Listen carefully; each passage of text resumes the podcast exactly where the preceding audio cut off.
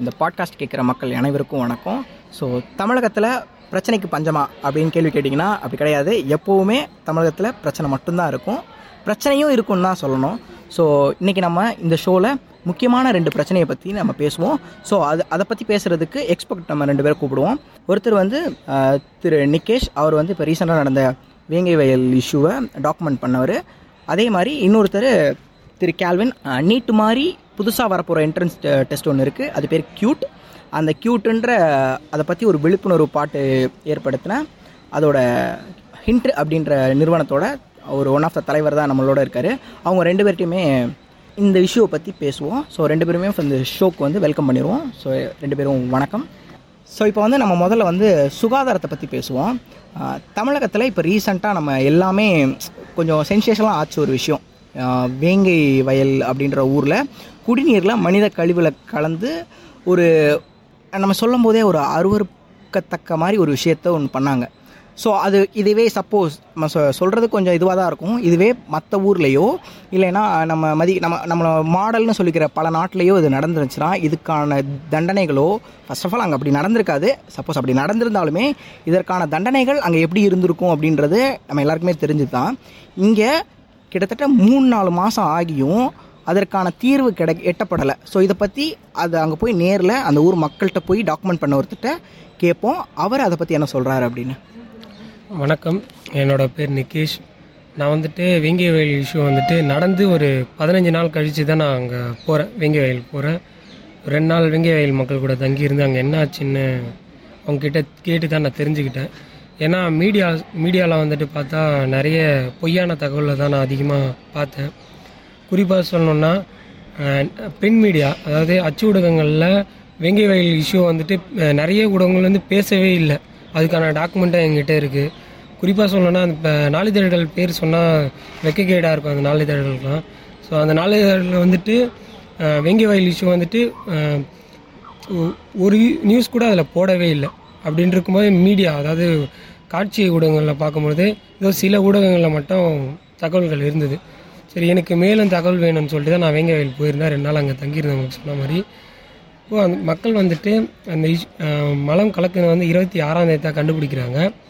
ஆனால் பத்தொன்பதாம் தேதி என்னோடய கணக்குப்படி பார்த்தா பத்தொன்பதாம் தேதி தான் அதை கலக்கியிருக்கணும் அப்படின்னு நான் நினைக்கிறேன். கிட்டத்தட்ட ஒரு ஒரு வாரமாக அந்த மக்கள் வந்து அந்த தண்ணியை குடிச்சிட்டு இருக்காங்க. இந்த இஷ்யூ வந்துட்டு தமிழ்நாடு கவர்மெண்ட் வந்துட்டு ஈஸியாக ஹேண்டில் பண்ணி ஒரு ரெண்டு மூணு நாள்லேயே அந்த அக்யூஸ்ட் வந்து ஈஸியாக பிடிச்சிருக்கலாம். இப்போ ஏ இந்த இஷ்யூ வந்துட்டு என்கிட்ட இப்போது நான் பிஜி ஜேர்னலிசம் ஃபர்ஸ்ட் இயர் படிக்கிறேன் ஏங்க என் என்கிட்ட ஹேண்டில் பண்ண விட்டாலே என் என்னுடைய ஐடியா வச்சு நான் ஒரு டூ வீக்ஸ்க்குள்ளே நான் அந்த யார் அந்த அக்யூஸ்ட்னு கண்டுபிடிச்சிருவேன். அந்தளவுக்கு அக்யூஸ்ட் வந்து அவ்வளோ இது வந்து விட்டு போயிருக்காங்க. ஏன் தமிழ்நாடு கவர்மெண்ட் வந்து இதில் வந்துட்டு அமைதி காக்குது?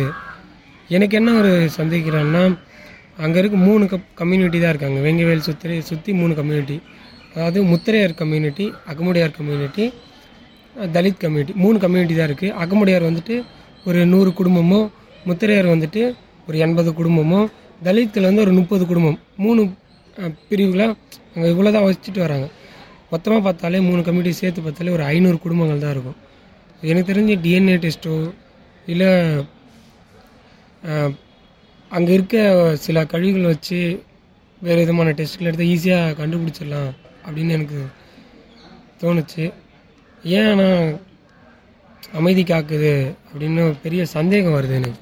ஸோ இதில் சந்தேகம்லாம் ஒன்றும் கிடையாது. இது வந்து ஜென்ரலாகவே நம்ம நம்ம வந்து ரொம்ப ப்ரொஃபஷனலாக போக வேணாம். நம்ம சும்மா நம்ம நம்ம நமக்கு என்ன தோணுதோ அப்படியே போய்க்கிடலாம். ரொம்ப சிம்பிள் தான். என்னை பொறுத்த வரைக்கும் இந்த இதை இதை வந்து ரொம்ப ஈஸியாகவே கவர்மெண்ட்டால் ஹேண்டில் பண்ண முடியும். குற்றவாளிகளை ஈஸியாக பிடிச்சிருக்க முடியும். பிடிக்காதக்கு ஒரே காரணம் எனக்கு தெரிஞ்சு அவங்களோட ஓட் பேங்க் அப்படின்னு தான் நினைக்கிறேன்.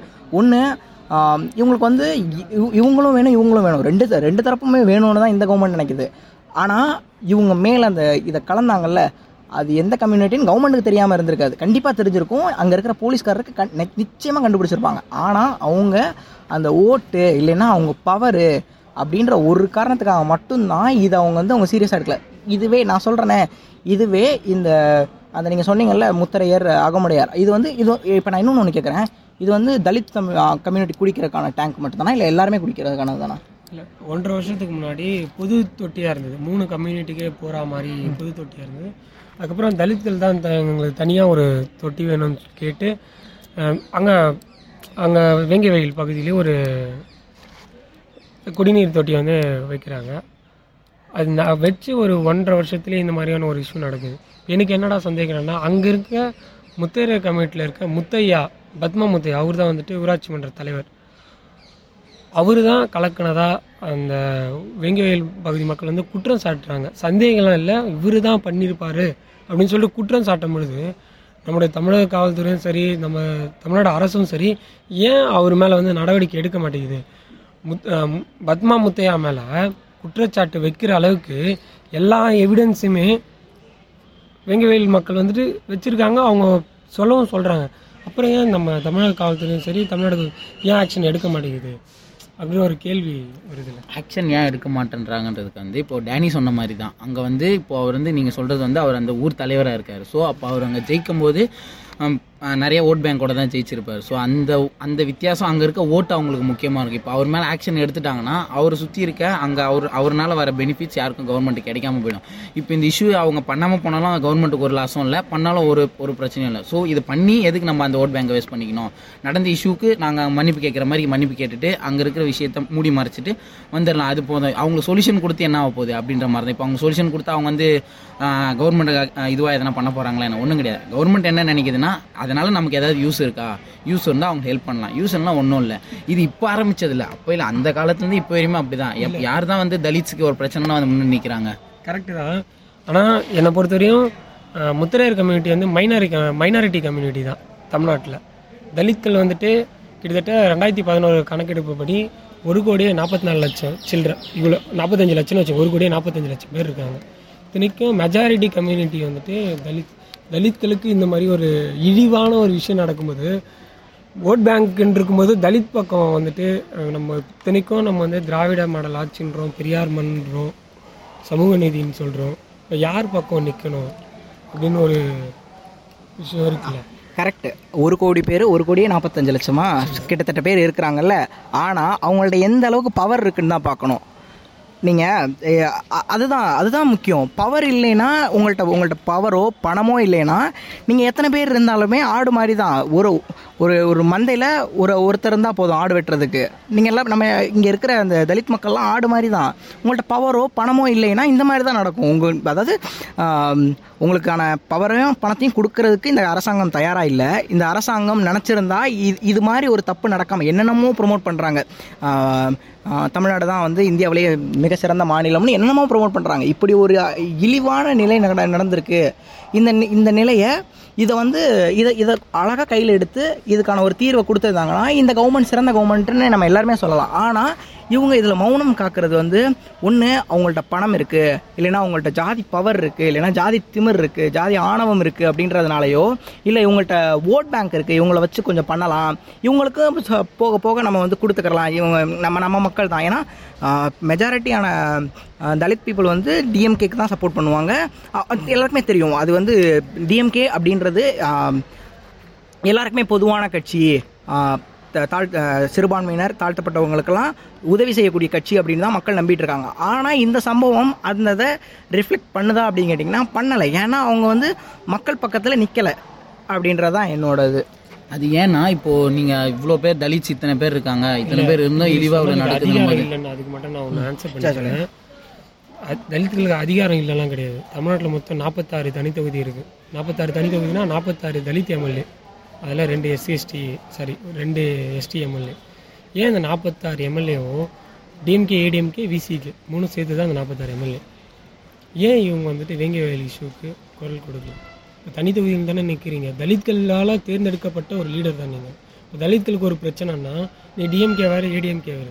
அட்லீஸ்ட் ஒரு அறிக்கையோ. இல்லை நீ இப்போ ஏடிஎம்கேலாம் வந்துட்டு ஒரு போராட்டம் போராட்டம் கூட நடத்தலை எங்கேயுமே. இப்போ அதில் இருக்கிற எம்எல்ஏ எல்லாம் என்ன பண்ணுறீங்க ஒரு கேள்வி வருது இல்லை? எல்லாரும் எம் எம்எல்ஏஸ் இருக்காங்க. எல்லாரும் அந்தந்த தொகுதியில் ஆனா தலைமையில யாரும் இல்ல. தலைமை சொல்றது தான் எல்லாரும் கேட்கணுன்ற மாதிரி தான் இருக்காங்க நிச்சயமா. அதை நம்ம அவங்க ஒத்துக்கிறவே தலைமையை மீறி யாரும் பண்ண முடியாதுல்ல. நீங்கள் சொல்கிறீங்களே தலித் வந்து த எஸ்சி எஸ்டி பீப்புள் எம்எல்ஏஸ்லாம் இருக்காங்க. யார் கீழே இருக்காங்க? அவங்க டிஎம்கே கீழே தான் இருக்காங்க. டிஎம்கே என்ன சொல் டிஎம்கே ஏடிஎம்கே கீழே தான் இருக்காங்க. அவங்க அதை சொல்கிற மாதிரி த- தலைமை என்ன சொல்லுது? தலைமை இந்த இதை இந்த போராட்டத்தை பெருசாக வரக்கூடாது அப்படின்னு நினச்சா இவங்களும் அதே மாதிரி தான் இது இது திருமாவளவன் அவரை தவிர்த்து வேற யார் இதுக்காக குரல் கொடுத்தது இருக்காங்க திருமாவளவன் இந்த இஷ்யூ வேங்க வயல் இஷ்யூ வந்து ரெண்டு பேர் ரொம்ப கான்க்ரீட்டாக நின்னாங்க.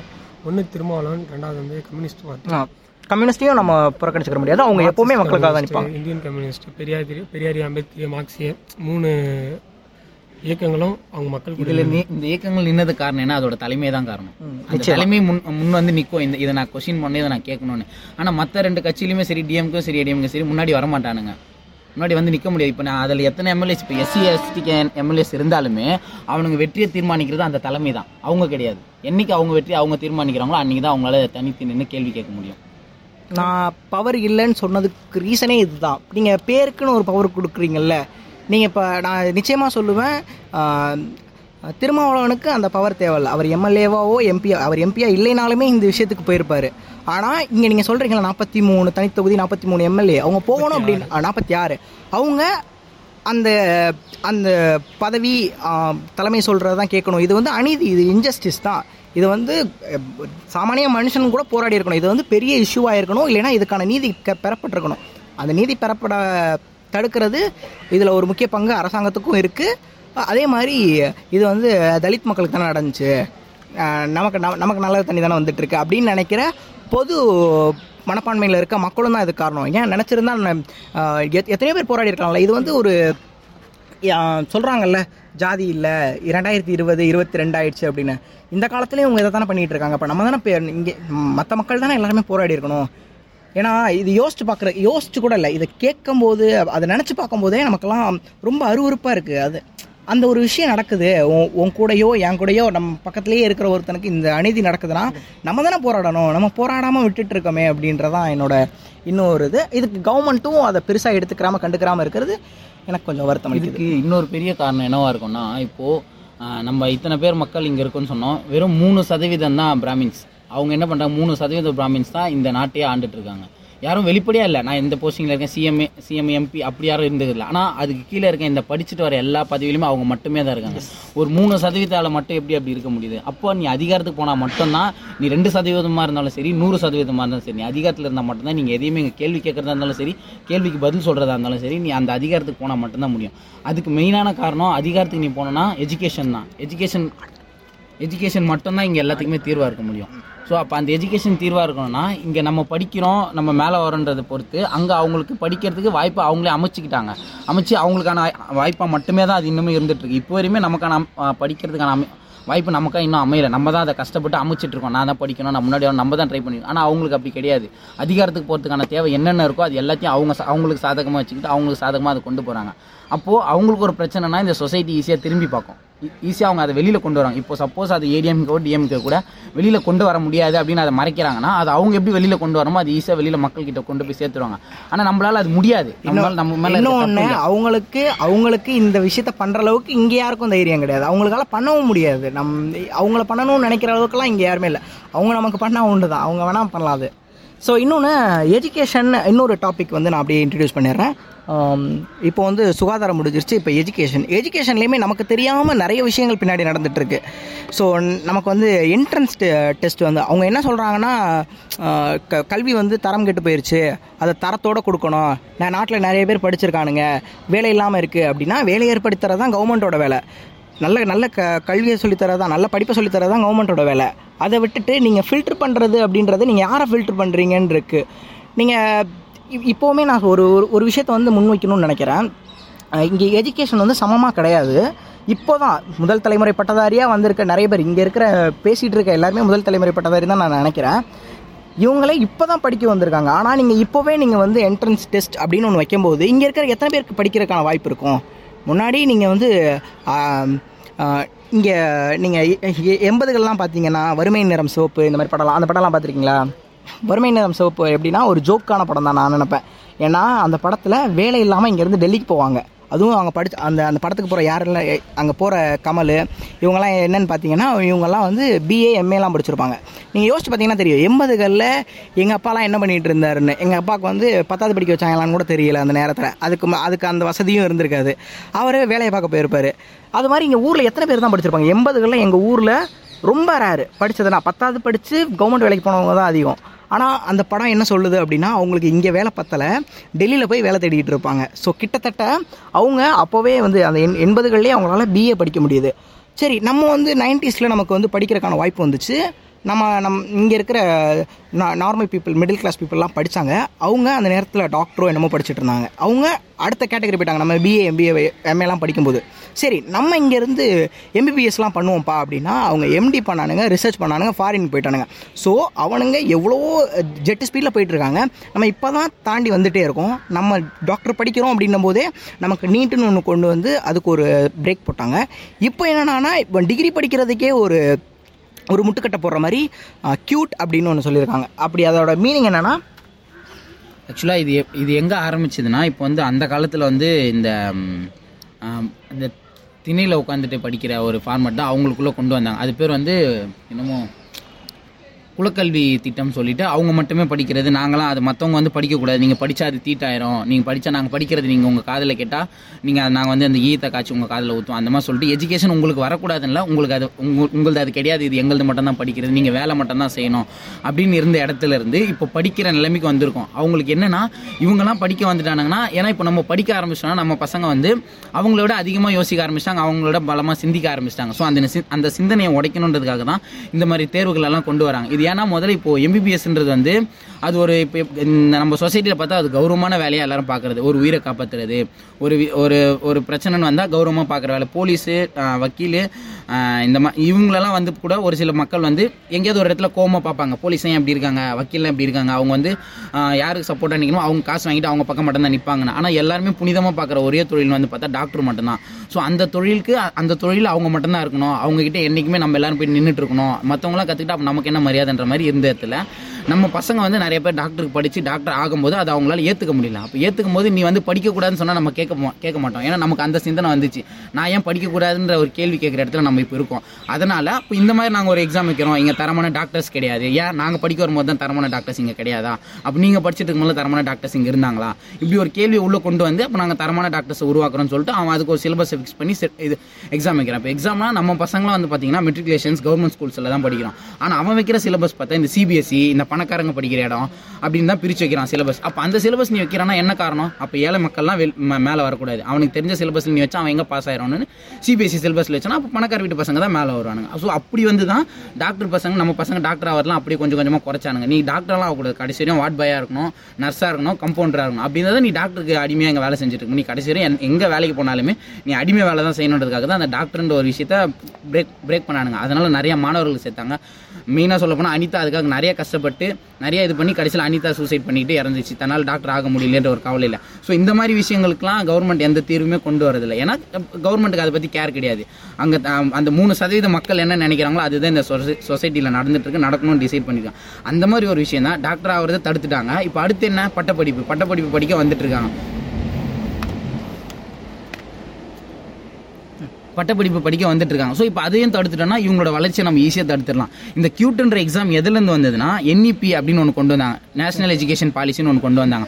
அது என்னன்னா தரமாக கல்வியை வந்து ரொம்ப தரமாக்குறாங்க அதுக்கு என்னன்னா மூணாவதுக்கு ஒரு பப்ளிக்கு அஞ்சாவதுக்கு ஒரு பப்ளிக்கு எட்டாவதுக்கு ஒரு பப்ளிக்கு டென்த்து லெவன்த்து டுவெல்த்துக்கு எல்லாத்துக்கும் பப்ளிக் இப்படி லைனாக பப்ளிக் பப்ளிக் வச்சுட்டு இருந்தால் அதான் பப்ளிக்னு வைக்கும்போது முடியாமல் அங்கங்கே பிளாக் ஆயிடணும். மொத்தமாக நீங்கள் ஒரு இப்போ ஒரு நூறு பேர் வந்து நிற்கிறானா அந்த இடத்துல நூறு பேர் கூட சண்டை போட்டு ஜெயிக்க முடியாது. அவனை பிரித்து பிரிச்சு ஸ்ப்ளிட் பண்ணி அவனை பத்து பத்தாக பிரிச்சுட்டா ஈஸியாக அவனை தோக்கடிச்சிடலாம். ஸோ அதுக்காக தான் இந்த பப்ளிக் எக்ஸாம்லாம் தேர்ட் ஸ்டாண்டர்ட் பப்ளிக் வச்சா எந்த குழந்தைக்கு எழுத தெரியும்? போய் உட்கார தெரியுமா? அந்த குழந்தைக்கு பெண் வச்சு எழுத தெரியுமா முதல்ல? அந்த இப்போ இப்போ பப்ளிக் எக்ஸாம் நடந்துட்டு இருக்கு தேர்ட் ஸ்டாண்டர்ட் படிக்கிற குழந்தைக்கு ரூல்ஸ் ஃபிக்ஸ் பண்ணுவீங்க. அந்த குழந்தைக்கு திடீர்னு பாத்ரூம் வருது அந்த குழந்தை என்ன பண்ணும்? பப்ளிக் எக்ஸாம் உள்ள உட்காரணுன்றதுமா அந்த அறிவு கூட அந்த குழந்தைக்கு இன்னும் வளர்ந்துருக்கு. அந்த டைம்ல நீ பப்ளிக் எக்ஸாம் வைக்கிறனா அது எவ்வளோ பெரிய தப்பு? ஸோ இப்படி ஒன்று உள்ளே கொண்டு வரும்போது அது இம்ப்ளிமெண்ட் பண்ண முடியல கவர்மெண்ட்டால் அப்போ என்ன கொண்டுறாங்கன்னா அதுக்காக போராடுறாங்க போராடி கேட்குறாங்க இது எப்படி இந்த பப்ளிக் எக்ஸாம் வச்சா நாங்கள் எப்படி படிக்க முடியும்? அப்படின்னு கேட்கும்போது இதில் என்ன யூஸ் இருக்குன்னா சப்போஸ் உங்களுக்கு படிப்பு வரலன்னா நாங்கள் உங்களுக்கு வந்து தொழில்முறை கல்வி தருவோம் அப்படின்னு சொல்றாங்க. தொழில்முறை கல்வினா திரும்பவும் அதாவது என்னன்னா இப்போ எங்க அப்பா ஆடு மேய்ச்சிட்டு இருந்தாரு. அதே தான் திரும்பவும் கொஞ்சம் எஜுகேஷனல் வழியா சொல்றாங்களாம். ஒன்றும் இல்லை. அப்போ எங்க தாத்தா வந்து துணி துவச்சிட்டு இருக்காரு அழுக்கு துணி துவச்சிட்டு இருக்காரு இப்போ உனக்கு நான் மிஷின் வாங்கி தரேன். நீ மிஷினில் துணி துவச்சிக்கோ. அப்போ எங்க தாத்தா இந்த இதில் அயன் பண்ணிட்டு இருந்த துணி அயன் பண்ணது இப்போ நான் உனக்கு அயன் பாக்ஸ் வாங்கி தரேன். கரண்ட்ல சுவிட்ச் போட்டு நீ அயன் பண்ணி தேய்ச்சிக்கோ அப்படின்னு தான் சொல்றாங்க. அதை தான் கொண்டு வராங்க. நீ திரும்பவும் நீ பழைய நிலைமைக்கு போகணுன்றது தான் அந்த அரசாங்கம் கொண்டு வரும் அது என்ன தெளிவா கேள்வி கேட்க முடியாத அளவுக்கு உனக்கு நான் ஒரு இது கொண்டு வரேன் ஒரு எக்ஸாம் கொண்டு வரேன். உன் சேஃப்டிக்கு தான் நான் கொண்டு வரேன். உன்னால் உனக்கு படிப்பு வரலையா? நீ இந்த வேலையை பார்த்துக்கோ. உனக்கு உனக்கு நான் தொழில் கற்றுத்தரேன்னு சொல்லிட்டு இன்னும் தொழில்முறை கல்விக்கு தான் கொண்டு போகிறாங்க இதெல்லாம் கேட்கும்போது மொத்தமாக ஒரு விஷயத்தை இங்கே இம்ப்ளிமெண்ட் பண்ண முடியாதுன்றனால தான் இதில் ஒரு பங்கு தான் அந்த கியூட்ன்றது கியூட்ன்றது என்னன்னா central education central entrance test அது வந்து என்னன்னா சென்ட்ரல் யூனிவர்சிட்டி என்ட்ரன்ஸ் டெஸ்ட் அது அது எதனாலனா இப்போ நம்ம பசங்களாம் வந்து ப்ளஸ் டூ முடிச்சுட்டு ஈஸியாக டிகிரி வந்து சேர்ந்துறாங்க. நிறைய மாணவர் ஒரு வருஷத்துக்கு தலித்துலேருந்து இத்தனை மாணவர்களுக்கு ஸ்காலர்ஷிப் இருக்குது அவங்க இவ்வளோ படிக்கணுன்றது. இந்த ஸ்காலர்ஷிப் விஷயம் வந்ததுனால தான் இங்கே அதிக பிரச்சனை இங்கே உண்டாகுது. இதுக்காக தான் அம்பேத்கரும் பெரியார் அவங்களாம் நிறைய போராடி இதை வாங்கி கொடுத்தாங்க. ஆனால் இப்போ இதை நம் இதை அவனுங்களால் பிரேக் பண்ண முடியாது. ஏன்னா அவங்க அந்தளவுக்கு இதை நிரந்தரமாக இங்கே ஆணித்தரமாக பதிவு பண்ணிட்டு போயிட்டாங்க. இதை அவனுங்களால் பிரேக் பண்ண முடியாதுன்ற காரணத்தினால இவனுங்களை எப்படி ஆஃப் பண்ணலாம்? இவனுங்களை படிக்க வைக்கக்கூடாதுன்றதுக்காக இந்த மாதிரி எக்ஸாம்ஸ் எல்லாம் கொண்டு வந்தால் இவங்க படிக்க மாட்டாங்க. ஏன்னா இப்போ அதில் வர சிலபஸ் டாபிக்ஸ் எல்லாமே பார்த்தா இந்த சிபிஎஸ்சி மாடலில் தான் வைக்கிறாங்க. அப்போது நம்ம பசங்களாம் இதில் இந்த மெட்ரிகுலேஷனில் படிக்கிறவங்க கவர்மெண்ட் ஸ்கூல்ஸில் படிக்கிறவங்க. இவங்களால அந்த எக்ஸாம்ஸ்லாம் எழுத முடியாது. ஸோ அப்போ என்னன்னா அவனுக்கு ஏற்ற மாதிரி அவன் என்ன பண்ணுறான்னா ஒரு கேம் ஃபிக்ஸ் பண்ணுறான் ஒரு ரூல் ஃபிக்ஸ் பண்ணுறான் எல்லாத்தையும் அவனே டிசைட் பண்ணிக்கிறான் நம்மளை விளையாடுறதுக்கு மட்டும் கூப்பிட்றான். நீங்கள் விளையாட மட்டும் போதும். விளையாடா நம்ம கண்டிப்பாக தோப்போம். ஏன்னா நமக்கு ரூல்ஸ் தெரியாது கேம் தெரியாது எப்படி ப்ளே பண்ணணுன்றது தெரியாது. அவனுக்கு எல்லா ரூலும் தெரியும். இப்போ என்ன பண்ணுறான் இதில் நீங்கள் நாங்கள் என்னங்க பொதுவாக ஒரு கேம் வைக்கிறோம் நீங்கள் அதில் வந்து ஜெயிச்சுட்டு போங்கன்றான் எதுவுமே தெரியாமல் நம்மளால் எப்படி ஜெயிக்க முடியும்? அதுதான் அவனோட வெற்றியாக இருக்கீங்க எல்லாத்துக்குமே காரணமாக ஸோ இப்போ கியூட் எக்ஸாமும் அந்த மாதிரி தான். அந்த மாதிரி இப்போ இப்போ வந்து காலேஜ் படிக்கும் போதும் சரி காலேஜில் இருக்கும் போதும் சரி அவன் அவன் அடுத்த கட்ட ந- அடுத்த கட்ட அவன் லைஃப்பில் நகர்ந்து போகிறான் ஆனால் அது அவனால் போகக்கூடாது. அவன் அந்த மாதிரி போனதுனால தான் அவனுக்கு பொது சிந்தனைகள் பொது அறிவுகள் நிறையா வருது. கேள்வி கேட்குறான்றதுக்காக. அவனை எங்கேயே முடக்கணுன்றதுக்காக இப்போ நீ ப்ளஸ் டூவில் வந்து ஸ்டேட் ஃபஸ்ட்டே எடுத்தாலுமே அந்த எக்ஸாம்ஸ் எழுதணும். அப்படி ஸ்டேட் ஃபர்ஸ்ட் எடுக்கிற பசங்களால அந்த எக்ஸாம்ஸை கிளியர் பண்ண முடியாது. ஏன்னா அவனோட சிலபஸ்ல அது கிடையாது. அவன் அதுக்குன்னு தனியாக படிக்கணும். முடியலைனாலும் அவர் படிக்க முடியாது. ஸ்டேட் ஃபர்ஸ்ட் எடுத்தவர் அதை கிளியர் பண்ண முடியலைன்னா அவரால் திரும்ப காலேஜ். படிக்க முடியாது. அப்போ என்னன்னா இப்போ இந்த எக்ஸாம்ஸ் வச்சு இதில் நீ நம்ம ரேங்கிங் வாங்கணும்னா இது எப்படி பிரிப்பாங்கன்னா நீ நினைக்கிற காலேஜ் எல்லாம் உன்னால போய் படிக்க முடியாது. அந்த எக்ஸாமில் நீ செலக்ட் ஆகி இப்போ நூறாவது ரேங்கோ இல்லை இரநூறு ரேங்கோ வாங்கினா இப்போ தமிழ்நாடுன்னும் போது எவன் ஃபஸ்ட் ரேங்க் எடுக்கிறானோ தமிழ்நாட்டில் இருக்க நம்பர் ஒன் காலேஜில் அவன் தான் படிப்பான். அப்போ நீ எங்கே போய் படிப்ப? ராஜஸ்தான்? குஜராத் அந்த மாதிரி காலேஜ் தான் ஒன்று தூக்கி போடுவாங்க அங்கே உனக்கு லாங்குவேஜ் தெரியாது உனக்கு அந்த லைஃப் ஸ்டைல் தெரியாது எப்படி படிக்கணும்னு தெரியாது உன்னால் அங்கே வளர முடியாது. ஆக மொத்தம் என்ன கடைசியில் இதோட எண்டுனா நீ எங்கே போய் போய் வளரக்கூடாது. உனக்கு எல்லாமே இருக்குது இந்த சொசைட்டியில் உனக்கு எல்லாமே கொடுப்பாங்க ஆனால் எதுவுமே உனக்கு நிரந்தரமாக கிடைக்காது. நீ இருக்க எந்த உன்னோட இப்போ தனிப்பட்ட முறையில் உனக்கு எந்த தேவை இருந்தாலும் நீ கடைசியில் அதுக்கு போராடிட்டே தான் இருக்கணும். அதை தான் அது அதுக்கான ரூல்ஸ் தான் இங்கே எல்லாத்தையுமே ஃபிக்ஸ் பண்ணிட்டு இருக்காங்க அதுக்காக தான் இந்த இந்த எக்ஸாம்ஸை மொத்தமாக உள்ளே கொண்டு வர முடியாதுன்றதுக்காக ஒவ்வொன்றா கொஞ்சம் கொஞ்சமாக பிரித்து பிரித்து ஒவ்வொரு எக்ஸாம்ஸாக கொண்டு வந்து இங்கே இருக்க தலித் மக்களையோ ஏழை மக்களையோ படிக்க விடாமல் படிக்கக்கூடாதுன்றதுக்காக இப்போலாம் ஒரு ரூல்ஸ்லாம் ஃபிக்ஸ் பண்ணிட்டு இருக்காங்க கவர்மெண்ட் ரைட் இப்போ என்னன்னா இந்த நம்ம இங்கே ரேங்க் ரேங்கிங் சிஸ்டம் இருக்குல்ல? ஸோ இது நீட்டுக்குமே நம்ம நீட்டை வந்து நம்ம நிச்சயமாக ஏன் வேணாம்னு சொல்கிறாங்க அப்படின்றதையும் இங்கே பதிவு பண்ணிக்கிறோம். ஏன்னா நீட் வந்து நீட்டில் வந்து இங்கே நிறைய பேர் வந்து நார்த் இந்தியன்ஸ் வந்து இங்கே வந்து படிப்பாங்க. ஸோ ஏன் வந்து இங்கே இங்கே இருக்கிற வளங்கள் வந்து அதிகமாக போயிட்டுருக்கு அப்படின்றதான் நிறைய பேர் நிறைய கல்வி ஆய்வாளர்கள்லாம் நமக்கு சொல்லக்கூடிய தகவல் என்னென்னா இந்தியாவிலேயே தமிழ்நாட்டில் தான் அதிகமான அரசு கல்லூரி இருக்குது மெடிக்கலில் ஏன்னா இந்த மெடிக்கல் கல்லூரி மருத்துவக் கல்லூரிக்கு வந்து ஃபண்ட் பண்ணுறது தமிழ்நாடு கவர்மெண்ட் தான் ஃபண்ட் பண்ணுது.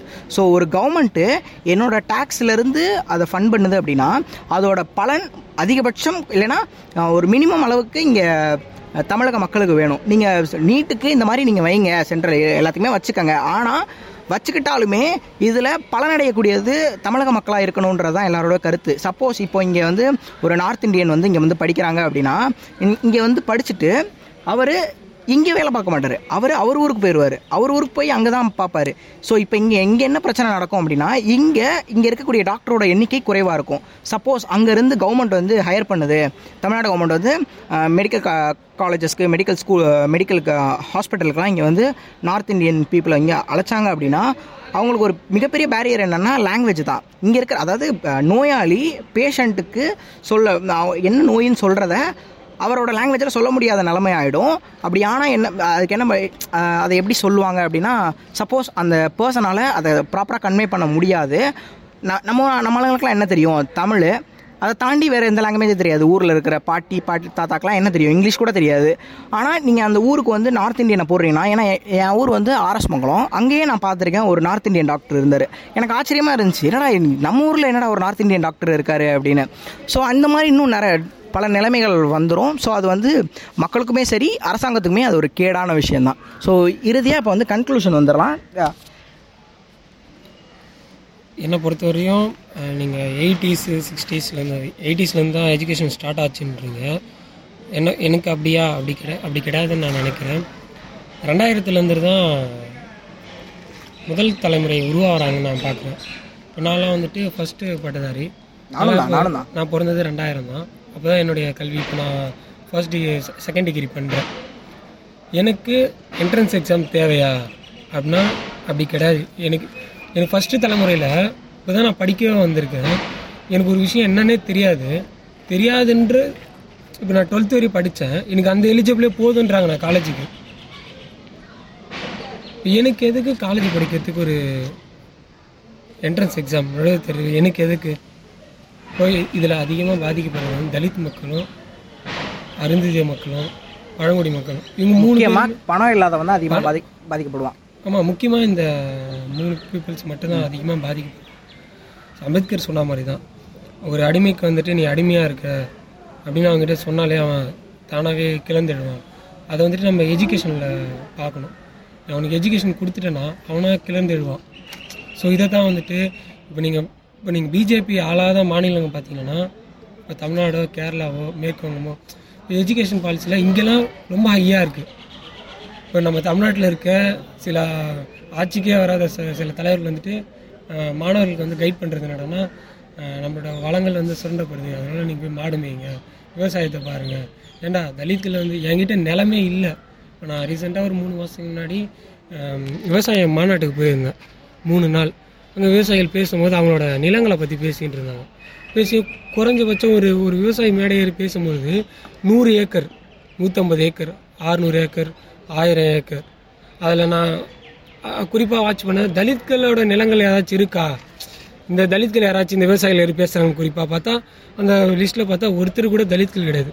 அப்போ நீ முதல்ல எனக்கு நிலத்தை வாங்கி கொடு. அப்புறம் நான் விவசாயத்தை பண்ணுறேன் விவசாயம் பண்ணால் எனக்கு மாடு இருந்தால் நான் மாடு மேய்ச்சிக்கிறேன். அப்போ எனக்கு இங்கே முதல்ல என்ன இதெல்லாம் வந்து பொய்யான ஒரு பரப்புரை. மாணவர்கள் வந்து இளைஞர்கள் வந்து புரிஞ்சுக்கணும் இது. சில தலைவர்களுக்கு வந்துட்டு மேடை பேச்சுக்காண்டி ஈஸியாக பேசிட்டு போயிடுறாங்க. அவன் திருப்பி அவன் என்ன நினைக்கிறான் விவசாயம் தான் போய் செய்யணும். டே உங்ககிட்ட விவசாயம் நிலம் இல்லைடா நீ நிலம் இல்லைன்னா யார்கிட்ட போய் வேலை செய்வேன்? பண்ண யாரோ முதல்ல யாரோ செட்டி யாரோ நாட இவங்ககிட்ட தானே நீ திருப்பியும் போயிட்டு வேலை செய்ய வேலை செஞ்சால் நீ திருப்பி அடிமையாக தானே இருப்பேன் உனக்கு நிலம் தேவை. அப்போ நிலம் தேவைன்னா உனக்கு எஜுகேஷன் தேவை. எஜுகேஷன் இருந்தால் மட்டும்தான் நீ நிலம் இருக்கவங்கிட்ட உங்ககிட்ட பிடுங்கின பஞ்சமணி பஞ்சமி நிலங்களை பிடுங்கினவங்கிட்ட போய் நீ சண்டை போட முடியும். அப்போ உனக்கு படிப்பு தேவை. ஸோ படிப்பை பரப்புரையாக செய்யணும் அப்படின்ற என்னுடைய வேண்டுகோளை நான் வச்சுக்கிறேன். நன்றி. இப்போது எஜுகேஷன்ன்றது இப்போது வேங்கைவேல் இஷ்யூக்காக இருந்தாலும் சரி இந்த கியூட் எக்ஸாமும் சரி எஜுகேஷன்ன்றது வந்து நம்ம படிக்கிறது நம்ம கற்றுக்கிறது மட்டும் கிடையாது. எஜுகேஷன்ன்றது ரெண்டு தரப்புக்கும் போய் சேர வேண்டியது தான் தாழ்த்தப்பட்ட மக்களுக்கும் சரி அந்த தாழ்த்தப்பட்ட மக்களை தாழ்த்தப்பட்ட காரணமாக இருக்கவங்களும் சரி. ஒன்றும் இல்லை இப்போ நம்ம வந்து ஒரு சின்ன எக்ஸாம்பிள் சொல்லணும்னா பெரியார் வந்து ஒரு மேடை பேச்சில் நின்று பேசிகிட்டு இருக்கும்போது கீழே நின்று ஒருத்தன் மலத்தை அள்ளி அவர் மேலே அடிச்சிட்டான். அடித்தபோது அந்த கூட்டத்தில் இருந்து எல்லாருமே ஓடி போயிட்டாங்க. மேடையிலேருந்து எல்லாருமே உட்காந்துட்டாங்க ஆனால் பெரியார் அந்த அந்த மலத்தோட நின்று மேலே ஒரு சால்வை மட்டும் போ போத்திட்டு மூன்றரை மணி நேரம் அந்த ஸ்பீச் பேசியிருக்காரு. பேசிட்டு கீழே இறங்கி வரும்போது எல்லாருமே அவரை கேட்டாங்க எப்படி அவன் அந்த மலத்தை தூக்கி அடிக்கிறான்? நீங்கள் அந்த நாத்தத்தில் நீ எப்படி இவ்வளோ நேரம் பேசிட்டு இருக்கீங்க கேட்ட அப்போ ஒரு ஒரே ஒரு வார்த்தை தான் சொன்னார். அவனுக்கு அந்த மலம்ன்றது அசிங்கம்னு தெரியல. அது என் மேலே எடுத்து அடிக்கிறது மட்டும்தான் அவனுக்கு சந்தோஷமாக இருக்குது அப்போ அந்த மலத்தை அவன் தப்பாக பார்க்கணும்ல அது அவன் பார்க்கல அந்த அறிவு அவனுக்கு நான் வளர்க்கணும் தான் அங்கே நின்று மூணு மணி நேரம் பேசிகிட்டு இருக்கேன்னு அவர் சொன்னார். ஸோ இந்த அறிவு எல்லாருக்குமே வரணும். அந்த த- தாழ்த்தப்பட்ட மக்களாக இருந்தாலும் சரி தாழ்த்தப்ப ப- இருந்தாலும் சரி அதுக்கு காரணமாக இருக்கிறவங்களும் சரி எல்லாருக்குமே ஒரு பொதுவான அறிவோ பொதுவான சிந்தனையோ வந்தால் மட்டுமே இந்த சொசைட்டியில் எந்த பிரச்சனைக்கும் தீர்வு கொண்டு வரும். எஜுகேஷன்ன்றது வெறும் படிப்பு மட்டும் கிடையாது. பொதுவாக ஒவ்வொரு ம மக்களோட வாழ்வியலை புரிஞ்சுக்கிட்டு அதுக்கேற்ற மாதிரி நடந்துக்கிறது மட்டும்தான் இங்கே பெரிய தீர்வாக இருக்க முடியும். பெரிய மாற்றத்தை ஒன்று உண்டு பண்ண முடியும். ஸோ இப்போ எல்லோரும் கேட்டிருப்பீங்க. இதுதான் இதுதான் இங்கே இருக்கக்கூடிய விஷயம். ஸோ மக்களுக்கு வந்து தரமான கல்வி தரமான மருத்துவம் சுகாதாரம் கொடுக்கறத அரசாங்கம் உறுதி செய்யணும். இப்போ இங்கே இருக்கிற ம ஒன்றிய அரசும் சரி தமிழக அரசும் சரி நமக்கு அதை செய்கிறதுக்கு கொஞ்சம் தவறி இருக்காங்க. திருத்திக்கிறணும். ஏன்னா மக்கள் வந்து அவங்கள தான் ஓட்டு போட்டு தேர்ந்தெடுத்திருக்காங்க. ஃபஸ்ட் நம்ம அதை ரெஸ்பெக்ட் பண்ணுறோம் மக் அதே மாதிரி அந்த பொறுப்புணர்வை அரசாங்கமும் உணர்ந்து மக்களுக்காக இதெல்லாம் செய்யணும் அப்படின்றதுக்காக தான். ஸோ இதை பொறுமையாக அவ்வளோ நேரம் கேட்ட உங்கள் அனைவருக்கும் நன்றி. ஸோ அடுத்து இன்னும் மக்கள் பிரச்சனையை உங்கள்கிட்ட கொண்டு வந்து வைக்கிறோம். அது வரைக்கும் விடைபெறுவது உங்கள் டேனியல்.